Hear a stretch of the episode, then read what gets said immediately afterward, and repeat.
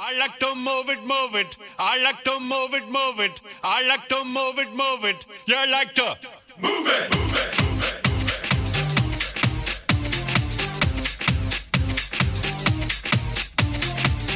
All girls all over the world. Original King Julian, Bunny Caseman. I love 핫하고 도발적인 그녀 이야기 신현주의 핫도.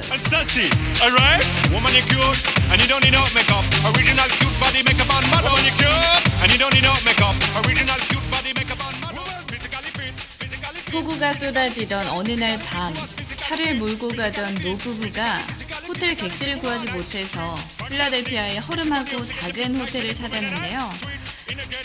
어, 호텔에 빈 방이 없었던 터라 한 직원이 다른 호텔에도 수소문을 해봤지만 빈 방이 없었다고 합니다. 그래서 죄송합니다만 빈 객실이 없었습니다. 비바람도 차고 밤도 늦었으니까 제 방에서 묵는 것도 괜찮으시다면 내어드리겠습니다. 라고 해서 노 부부는 종업원의 방에서 하룻밤을 머물고 어, 고마움에 방값의 3배를 건넸는데요. 이 종업원이 객실이 아니라서 받을 수 없다며 극구 사양했다고 합니다. 그로부터 2년이 지나고 여전히 그 호텔에서 열심히 일하고 있던 이 직원에게 뉴욕행 항공권과 초대장이 전달됐습니다. 바로 그 노부부에게서 온 것인데요. 휴가를 내서 방문했던 그에게 노 신사는 최고급으로 만들어진 호텔을 가리키며 말했습니다. 당신을 위해서 이 호텔을 지었소. 이 호텔의 경영인이 되주겠소? 당시 세계 최대 규모의 호텔로 알려진 월도프 아스토리아 호텔. 이 호텔 초대 경영자로 세계 굴지의 호텔 체인을 이룩한 조지 볼트의 유명한 일화지요. 네, 자신의 자리에서 최선을 다하고 작은 친절이라도 진심을 다해 베푼다면 그 보답은 어떤 형태로든 되돌아오기 마련입니다. 최선, 친절, 진심, 보답. 우리 주변에서 흔하게 들을 수 있는 단어들이죠. 자기소개서에도 많이 쓰이고요. 그런데 이 단어들에 충실하기는 생각보다 쉽지 않습니다. 오늘은 흔하디 흔한 이 단어들에 최선을 다해보는 거 어떨까요? 핫하고 도발적인 그녀 이야기 첫 곡으로 정키가 부르는 진심 들려드릴게요. Like to move it, move it. Us like to move it, move it. Us like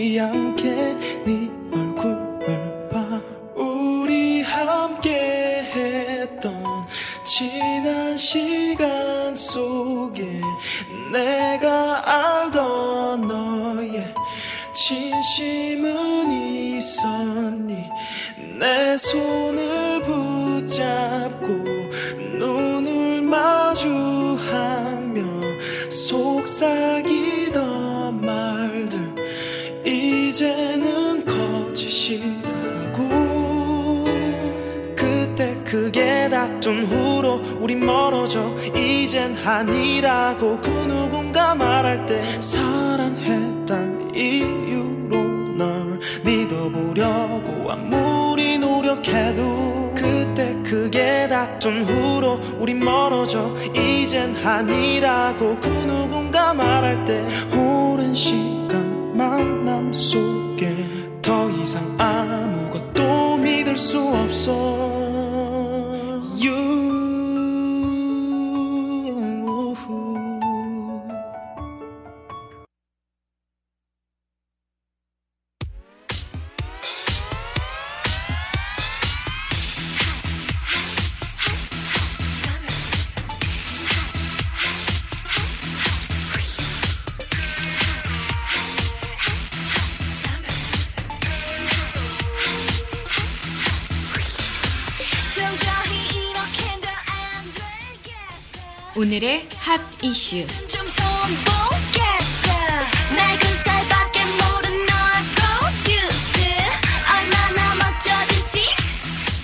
겠어.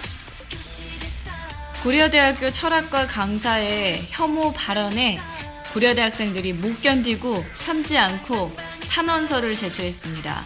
탄원서에 따르면 철학과 수업을 맡아 진행하고 있는 이 강사의 혐오 발언은 성소수자, 여성, 장애인, 인종을 가리지 않고 이어졌다고 합니다. 그러니까 자신을 중심으로 자신은 성소수자도 아니고 여자도 아니고 장애인도 아니고 자기가 생각하는 뭐 흑인이나 그런 어, 자기가 별로 좋아하지 않은 인종이라고 해야 할까요? 그런 인종이 아니기 때문에 이런 사람들을 혐오하고 비하하는 발언을 한 거죠. 그런데 우리 고려대 학생들이 이 수업을 들으면서 대체 뭐지? 저 강사는 뭐지? 라는 생각과 또 이런 교육을 받으면 안 되겠죠. 그런 마음으로 탄원서를 제출한 건데요. 그렇죠. 이런 정말 학생들이 있다는 거에 오히려 우리의 미래는 밝구나 라는 생각이 듭니다. 고대가 그렇죠. 민족 고대라고 하죠. 민족 고대 명성에 먹칠하지 맙시다.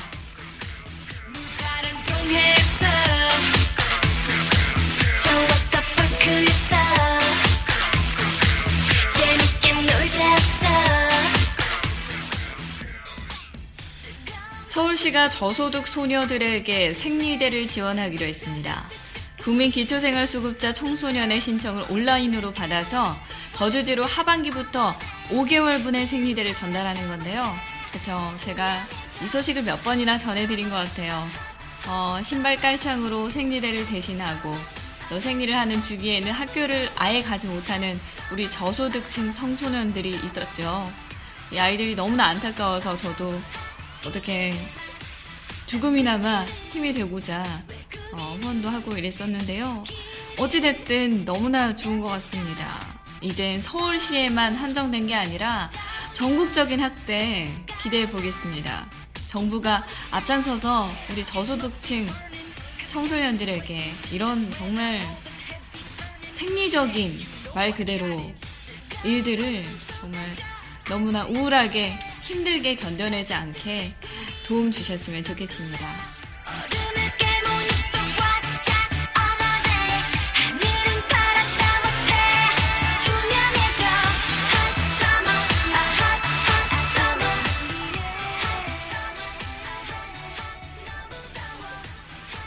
8년 동안 회사 돈 180억 원을 빼돌려서 아파트와 상가 외제차 구입에 사용한 대우조선해양 직원이 경찰에 구속됐습니다.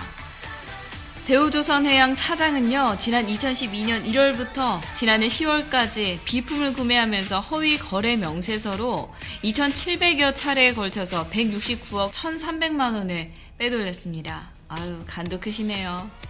어, 또 시추선 건조기술자 숙소 임대차 계약을 하면서 허위 계약을 통해서 9억 4천여만 원을 챙긴 혐의까지 받고 있다고 하는데요. 네, 저는 이렇게 회사 돈을 빼돌리는 분들 보면 되게 신기해요. 아유, 저는 간이 콩알만 해서 사실 이렇게 이런 일을 할 수조차 생각조차 못할 것 같은데요. 어, 아파트, 상가, 외제차 구입까지 아, 걱정 안 되셨을까요? 결국 이렇게 드러날 걸 가지고 사무실 책상에서 청소한 난방에서 신청곡 한곡 듣고 오셔서 핫 이슈 소식 이어가 보겠습니다.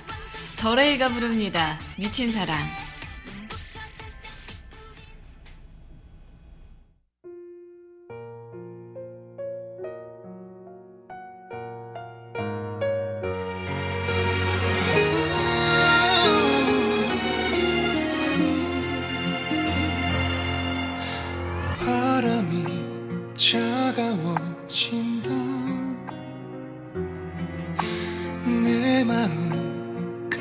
곳이 없다.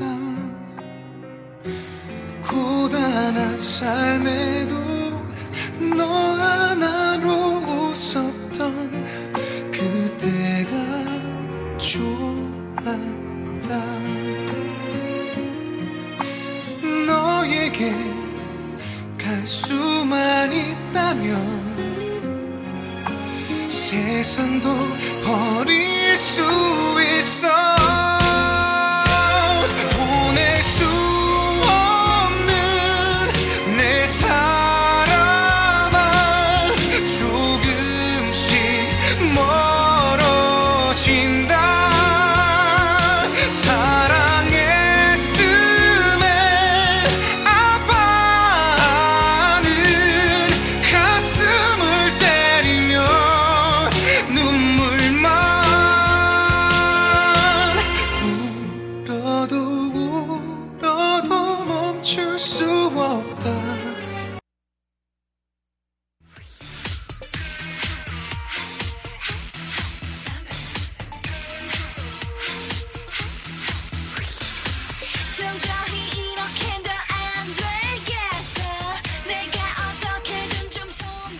노인 학대가 갈수록 늘어가고 있는데요. 학대 가해자의 세 건 중에 한 건이 아들이었고 기타 가족의 노인 학대가 70% 가량을 차지했습니다. 보건복지부의 2015 노인 학대 현황 보고서에 따르면 작년 노인 학대 신고 건수는 11,905건으로 전년보다 12.6%나 증가했습니다. 네, 노인 학대가 어, 전년에 비해서 10%가 넘게 증가했다는 건 갈수록 정말 노인분들의 어떤 노인분들에 대한 혜택이라던가 돌봄이라던가 이런 것들이 이루어지지 않는다는 건데요. 나이 먹는 것도 나이 드시는 것도 서러운데 아, 이렇게 부모님을 학대하고 늙으셨다고 그건 아닌 것 같습니다. 우리도 다 늙게 마련인데 말이죠. 그러는 거 아닙니다.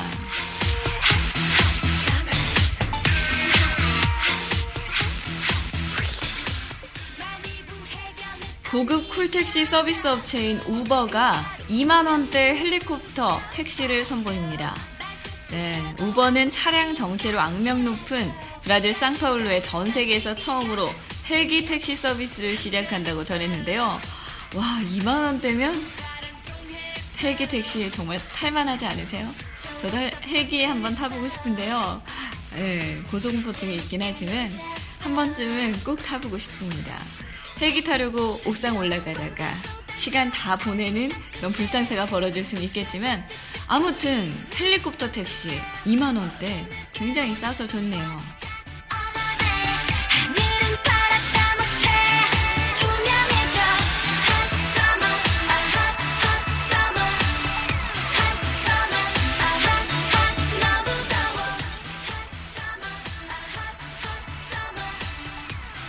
다가오는 19일부터 제주에서 장마가 시작됩니다. 어, 오늘도 비가 조금 내렸죠. 추적추적. 그래서 비가 내려서 굉장히 선선한 바람이 불어서 저는 참 좋았는데요. 또 비 오는 거 싫어하시는 분들은 싫으셨겠죠. 이틀부터는 중부지방도 장마 영향권에 들 예정입니다. 네, 기상청에 따르면요. 현재 장마 전선은 일본 남쪽 해상에 위치하고 있고요. 다가오는 19일에서 20일 남부지방에 장마비가 내릴 전망입니다. 이제 또 장마철이 다가오네요. 장마 끝나면 또 휴가철 다가오죠. 저 벌써부터 설레는데요. 이에 앞서서 오늘 15일에서 16일에는 중부지방을 중심으로 돌풍을 동반한 많은 비가 내릴 것으로 보입니다. 여러분 우산 다들 챙기셨죠? 네, 사무실에서 학교에서 또 나가실 때 우산 챙겨가는 거 잊지 마시고 꼭 집에 가져가시길 바라겠습니다.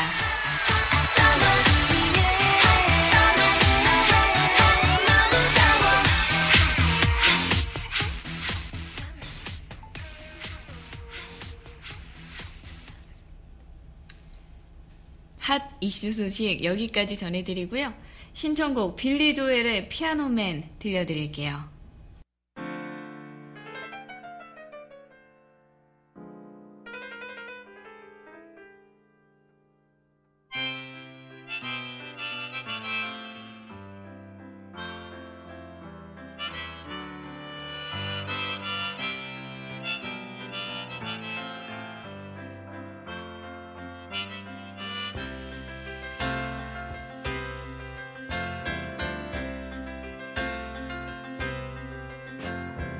Nine o'clock on a Saturday. A regular crowd shuffles in. There's an old man sitting next to me, making love to his tonic and gin.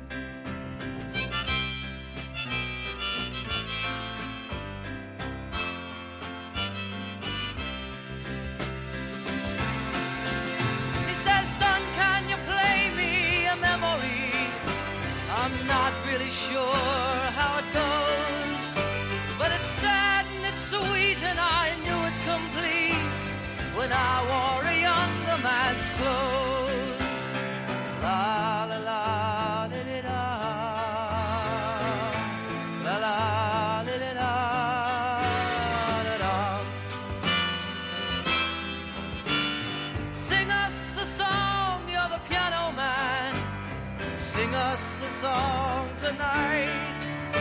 Well, we're all in the mood for a melody, and you've got us feeling alright.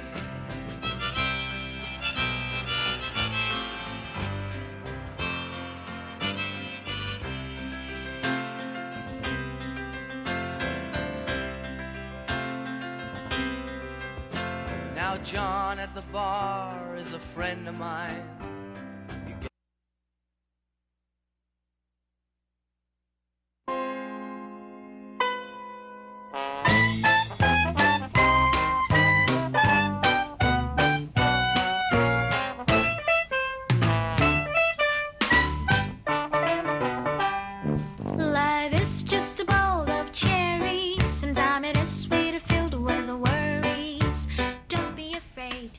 신하나가 전해드리는 해외 토픽 When things seems up in the air and everything is so unfair, and you stumble and fall just because. 오바마 대통령이 올랜도 총기 난사 사건을 테러 행위이자 증오 행위라며 혐오와 폭력에 맞서서 우리는 서로를 사랑할 것이라고 말했습니다.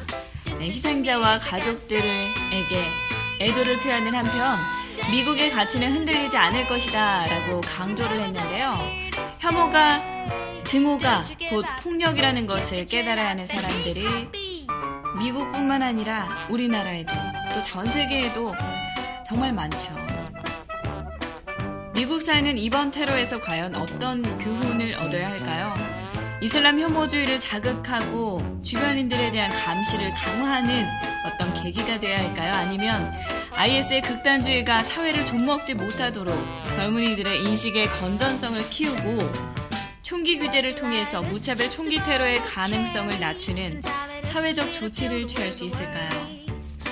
이번에도 제도적이고 근본적인 대책 마련에 착수하지 못한다면 미국 사회는 또다시 언제 일어날지 모르는 이 무차별 테러의 공포에 갇히게 될 겁니다.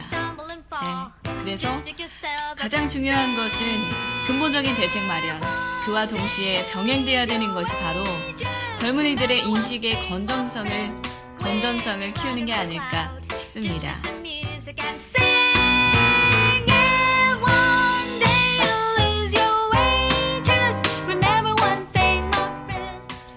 미국 플로리다주 올랜도에서 발생한 총기 난사 사건으로 지금까지 총 49명이 사망한 것으로 알려져 있는데요.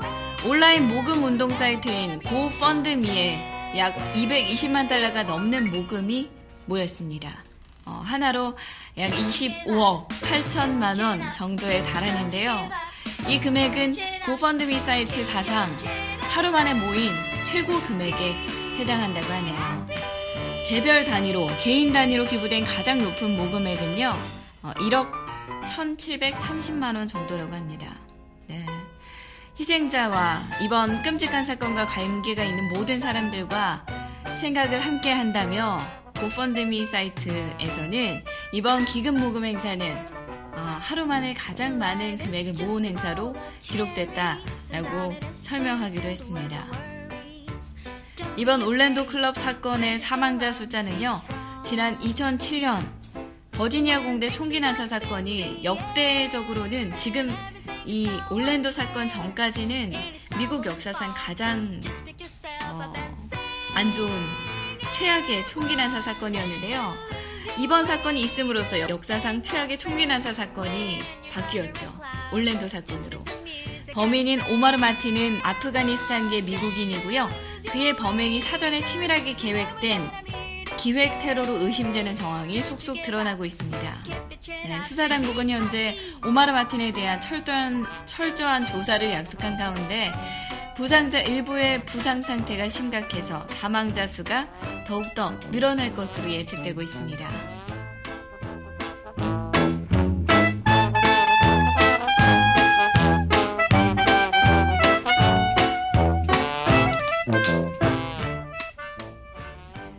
신청곡 한 곡 듣고 오셔서 해외 토픽 소식 이어가 보겠습니다. 마이클 잭슨의 밴 들려드릴게요.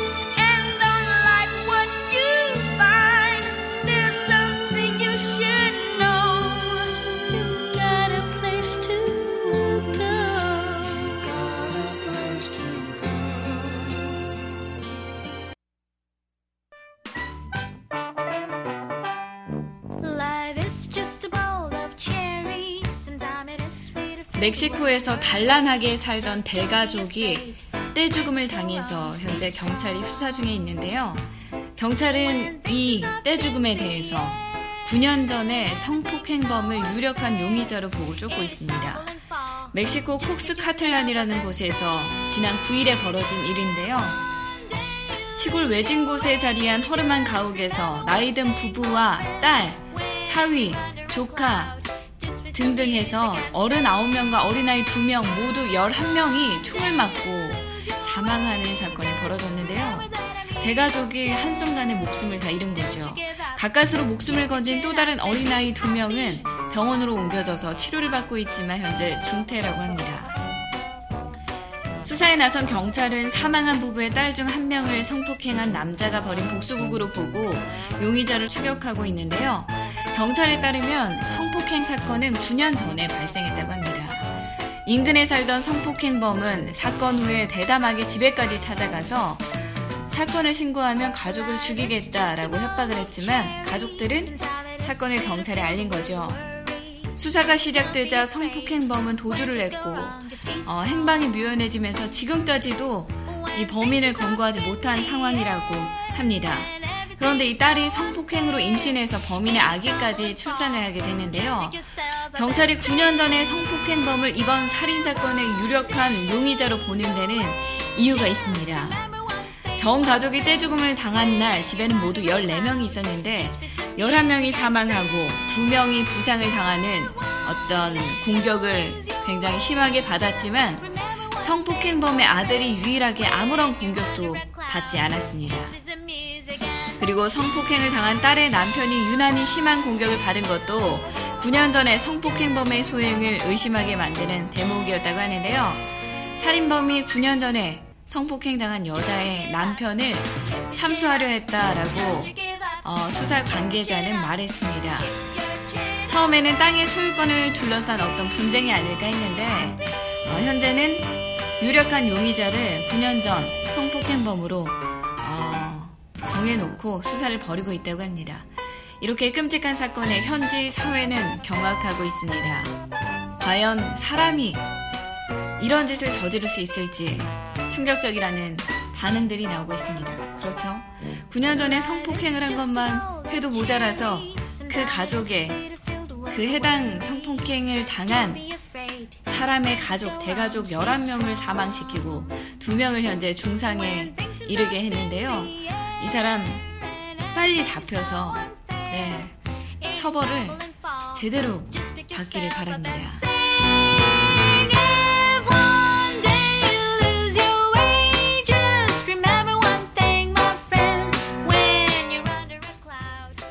비만으로 자리에서 일어나지도 못하는 청년이 정상적인 삶을 살겠다며 수술대에 올랐습니다. 아, 어느 정도길래 일어나지도 못할까 싶은데요. 스페인에서 가장 뚱뚱한 남자, 후안 마누엘 엘레디아가 스페인 남부 그라나다의 한 병원에서 비만 대사 수술을 받았습니다. 성공적으로 수술이 끝났고요. 빠르면 이번 주에 태어날 예정이라고 하는데요. 현재 200kg 감량을 목표로 하고 있습니다. 감량으로. 지금 200kg이라는 게 아니고요. 감량을 목표로 하고 있는데요.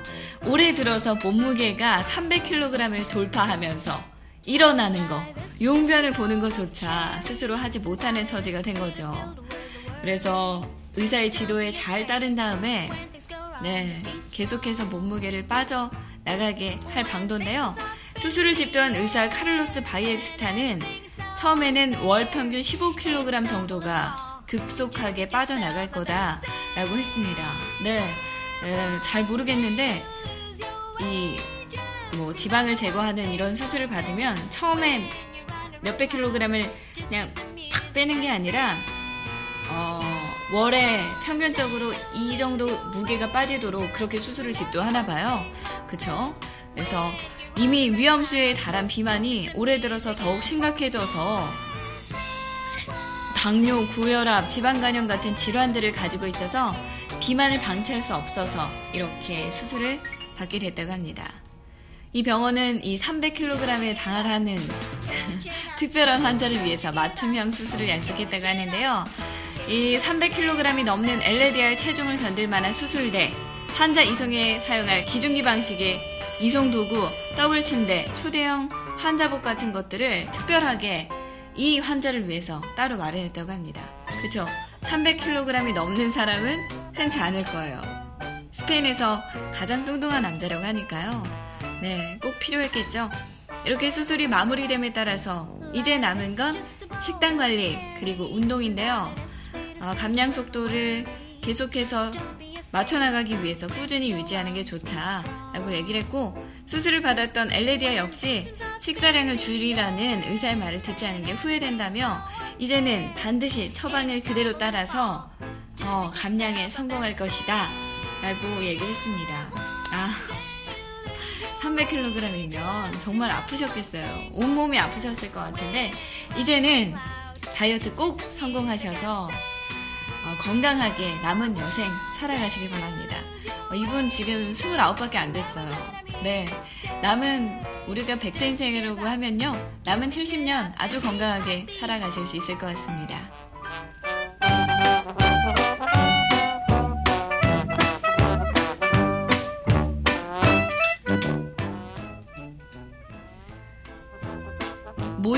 수유는 부끄러운 행동이 아닙니다. 세상에 막 나온 어린 생명에게 생명을 부여하는 일임에도 불구하고 여전히 공공장소에서 모유 수유 하는 것들은 어, 약간의 반발을 받고 있다고 하는데요. 또 SNS에 이러한 모습을 담은 사진들은 어, 된- 굉장히 반발감을 불러일으킨다고 합니다. 왠지는 모르겠어요. 저는 나쁘게 보고 있지 않거든요.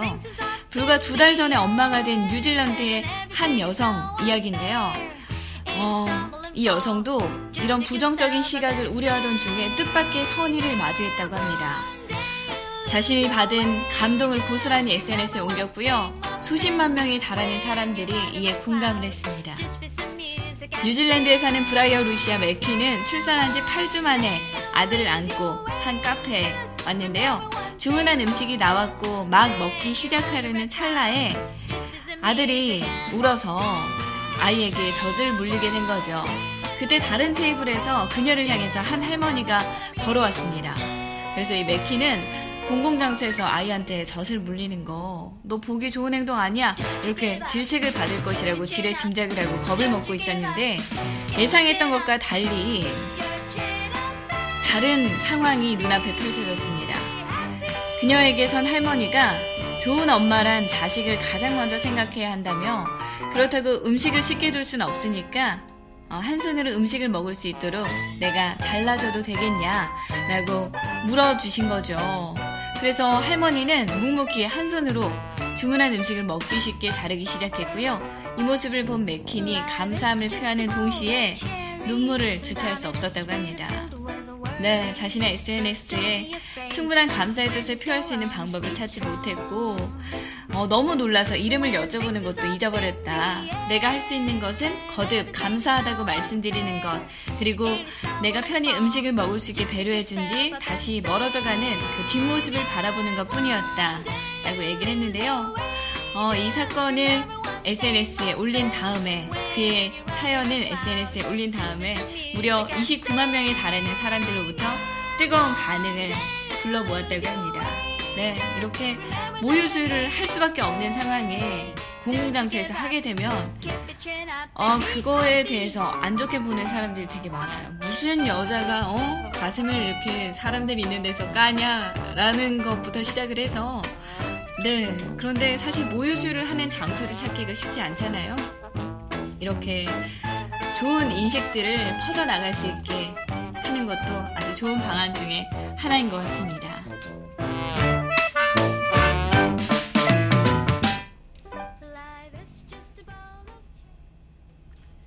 해외 토픽 소식 여기까지 전해드리고요. 바로 다음 코너로 넘어가 보겠습니다.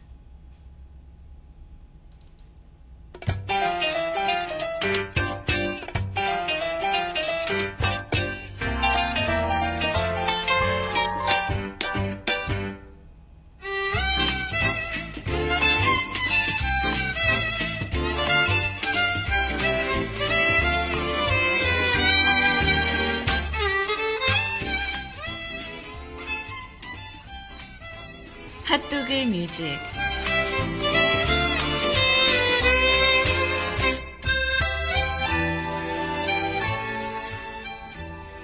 하루 한 곡 여러분과 제가 함께 듣는 핫도그 뮤직 코너입니다. 오늘 제가 들려드릴 곡은요. 네. 전설적인 가수의 노래 들려드릴 텐데요. 1940년 영국에서 태어났고 비틀즈의 창립 멤버이기도 했던 존 레논의 노래입니다. 폴 맥카트니와 로큰롤 역사상 가장 인기 있는 음악을 썼다라는 평가를 받고 있죠. 1980년에 41살의 짧은 나이로 세상을 떠났는데요. 음악과 영화, 책, 회견, 인터뷰 같은 것들을 통해서 그의 어떤 세상의 부조리한 것들에 대한 반항적인 성향을 드러내기도 했죠. 이런 분들이 오래 사셨다면 지금보다 더 좋은 세상이 만들어졌을 수도 있었을 텐데 말이죠. 네, 한동안 잊고 살았던 노래인데요. 요즘 들어서 생각나더라고요. 존 레논의 명곡 Love 들려드리겠습니다.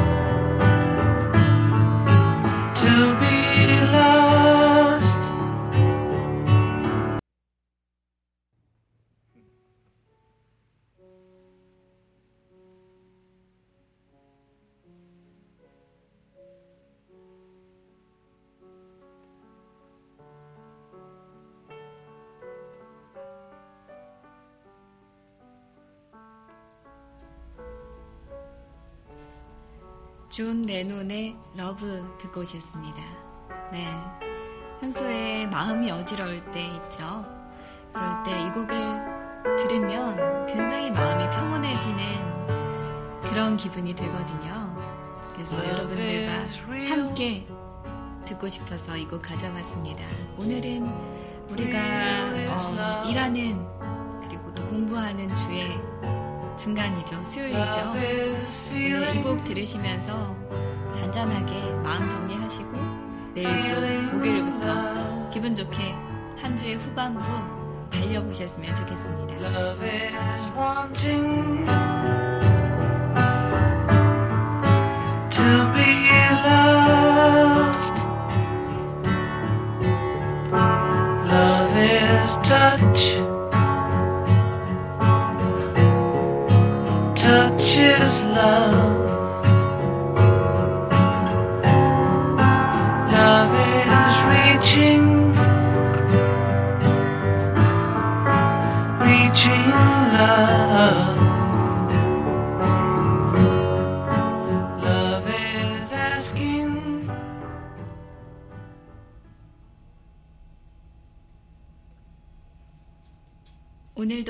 방송 함께 해주신 여러분 고맙습니다.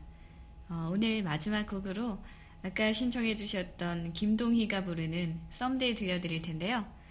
네, 제가 오프닝 때 말씀을 드렸었죠. 우리는 종종 어, 왜 내 주변에는 이렇게 찡찡거리고 싫은 소리 하는 사람들밖에 없을까라는 생각을 할 때가 있어요. 내가 특히 힘들 때 그런 생각을 하게 되죠.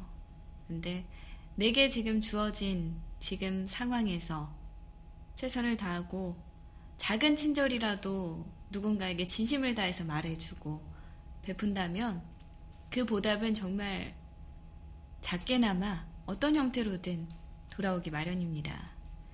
다른 사람에게 친절하고 관대한 게 내 마음의 평화를 유지하는 길이 아닐까라는 생각이 들어요. 주변에 행복한 사람들이 많으면 나도 행복해지는 그런 원리처럼 말이죠. 네. 오늘 여러분들은 내 주변에도 또 나도 행복한 그런 하루 되셨으면 좋겠습니다. 저는 내일 목요일에 이곳에서 기다리고 있을게요. 내일 다시 만나요. 꼭이요. 어느 날 그대를 만나서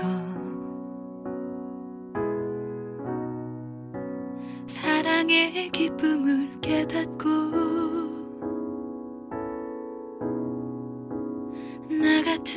여자도 사랑을